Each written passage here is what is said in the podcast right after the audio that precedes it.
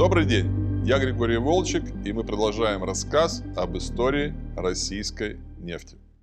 Первая специализированная организация по освоению морского нефтяного шельфа в СССР была создана в 1949 году, когда в структуре союзного Миннефтепрома появилось Главное управление по разведке и разработке морских месторождений нефти – Главморнефть.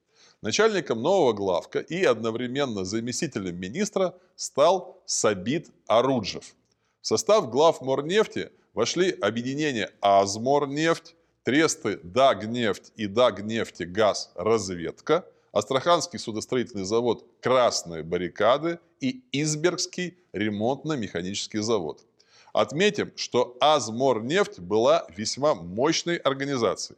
Кроме промысловых, геологоразведочных и строительных предприятий, в нее входило полноценное пароходство, включавшее 150 судов, в том числе, например, мощные плавучие краны, а также НИПИ Гипроморнефть, Бакинский завод металлоконструкций, мореходная школа и учебный комбинат. Обширное хозяйство.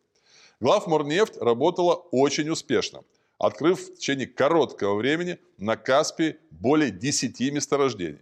Крупнейшая из них, и мы об этом говорили, нефтяные камни или нефть Дошлары, стала надолго главной ресурсной базой советского Азербайджана. Увы, триумф был недолгим. В 1954 году главморнефть была расформирована, а вопросы развития шельфа ушли на второй и даже на третий план – все ресурсы отрасли были брошены на ускоренную разработку крупных месторождений Урала-Поволжья – Ромашкинского, Мухановского, Бавлинского, Кинзибулатовского, Яринского, Жирновского и ряда других. Спустя четверть века, в конце 70-х годов, о шельфе вспомнили снова. В то время на советском шельфе ежегодно добывалось 8 миллионов тонн нефти, из них 7 миллионов тонн на нефтяных камнях – что составляло всего лишь менее полутора процентов общесоюзной добычи. При этом в мире в целом на шельфе добывалось 20% всей нефти. Отставание налицо, и его требовалось наверстать. Мощный импульс в освоении шельфа в Советском Союзе дало принятое в августе 1978 года соответствующее постановление Совета министров СССР. Основным инициатором принятия этого важного решения был Сабит Аруджев, 1972 года возглавлявший Союзное министерство газовой промышленности. Министр, не забывший свой успешный опыт работы на Каспии, весьма прозорливо видел будущее нефтегазовой промышленности в освоении шельфа.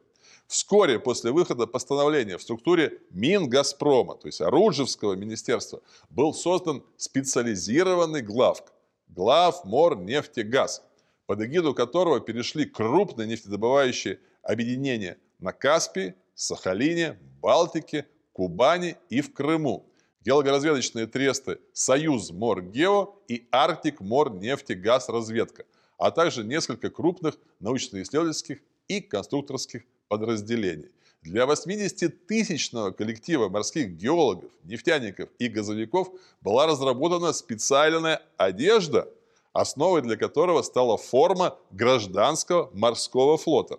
Форма прожила недолго, а вот нормативные документы, разработанные в тот период, действуют по сей день. Весь отечественный флот нефтегазовых операций, включая плавучие буровые установки, до сих пор живет по уставу принятому в 1984 году. Отрасли ставилась вполне конкретная задача.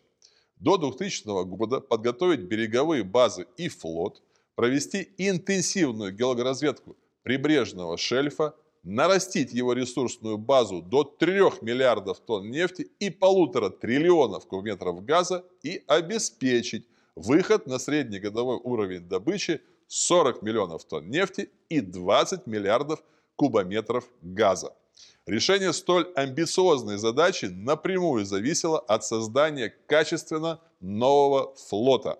С этой целью на верфях в Выборге, Астрахане, Севастополе, Херсоне и Волгограде планировалось наладить серийное строительство самоподъемных плавучих буровых установок, буровых судов ледового класса, инженерно-геологических и научно-исследовательских судов, мощных плавучих кранов, а также водолазных и подводных судов. Кроме того, предполагались масштабные закупки плавсредств за рубежом.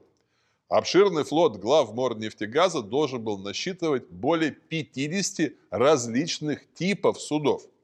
Впечатляющая программа по развитию морской нефтегазодобычи в СССР, увы, выполнена не было в силу целого ряда объективных и субъективных обстоятельств. В частности, организованный профсоюзным движением «Солидарность» массовые забастовки в Польше сорвали размещение в этой стране советских заказов по строительству нефтегазового флота, под который, кстати, была выделена огромная по тем временам сумма – 700 миллионов инвалютных рублей. В 1981 году скоропостижно, не дожив до 70 лет, умер Сабит Аруджев, главный энтузиаст освоения шельфа в советском руководстве. В 1988 году глав Морнефтегаза был передан Миннефтепрому. И как только утряслись все организационные межведомственные вопросы, в 1989 году возникли новые, в том числе связанные с созданием на базе Мингазпрома госконцерна, хорошо известного сейчас, «Газпром», с собственными интересами на шельфе и собственными взглядами на перспективы развития данной отрасли.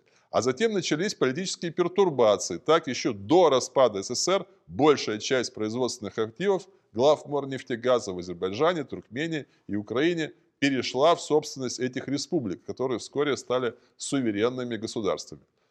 Тем не менее, за 13 лет работы глав Морнефтегаз приобрел 250 новых судов, и в целом его флот стал насчитывать более 700 судов. Большая часть флота сосредоточилась на Каспии, логично. Мощные флотилии были созданы также на Черном, Азовском, Балтийском, Охотском, Японском и Баренцевом морях. Помимо советских верфей, суда ударными темпами строились в Финляндии, Югославии, Норвегии, Швеции, ГДР, ФРГ и Японии. А больше всех для глав Борнефтегаза построили финны, более 30 судов, включая уникальные плавучие краны Станислав Юдин и «Титан», нефтесборщик Вайдегубский, водолазное глубоководное судно «Спрут» с тремя подводными аппаратами, геофизическое судно «Академик Гамбурцев» и транспортное судно огромное «Трансшельф». Большинство из этих судов в строю и по сей день, работая практически по всему миру, правда, зачастую под другими флагами и названиями. Всего на закупку нового флота главморнефтегаз израсходовал 3,5 миллиарда рублей в ценах 80-го года. Это были огромные деньги даже для расточительной советской экономики. Но все эти деньги отнюдь не были выброшены на ветер. Благодаря крупным централизованным капиталовложениям в СССР фактически была создана мощная база для разведки и разработки морских углеводородных месторождений. А вот то, что страна не сумела эффективно воспользоваться этими возможностями, это уже другой вопрос.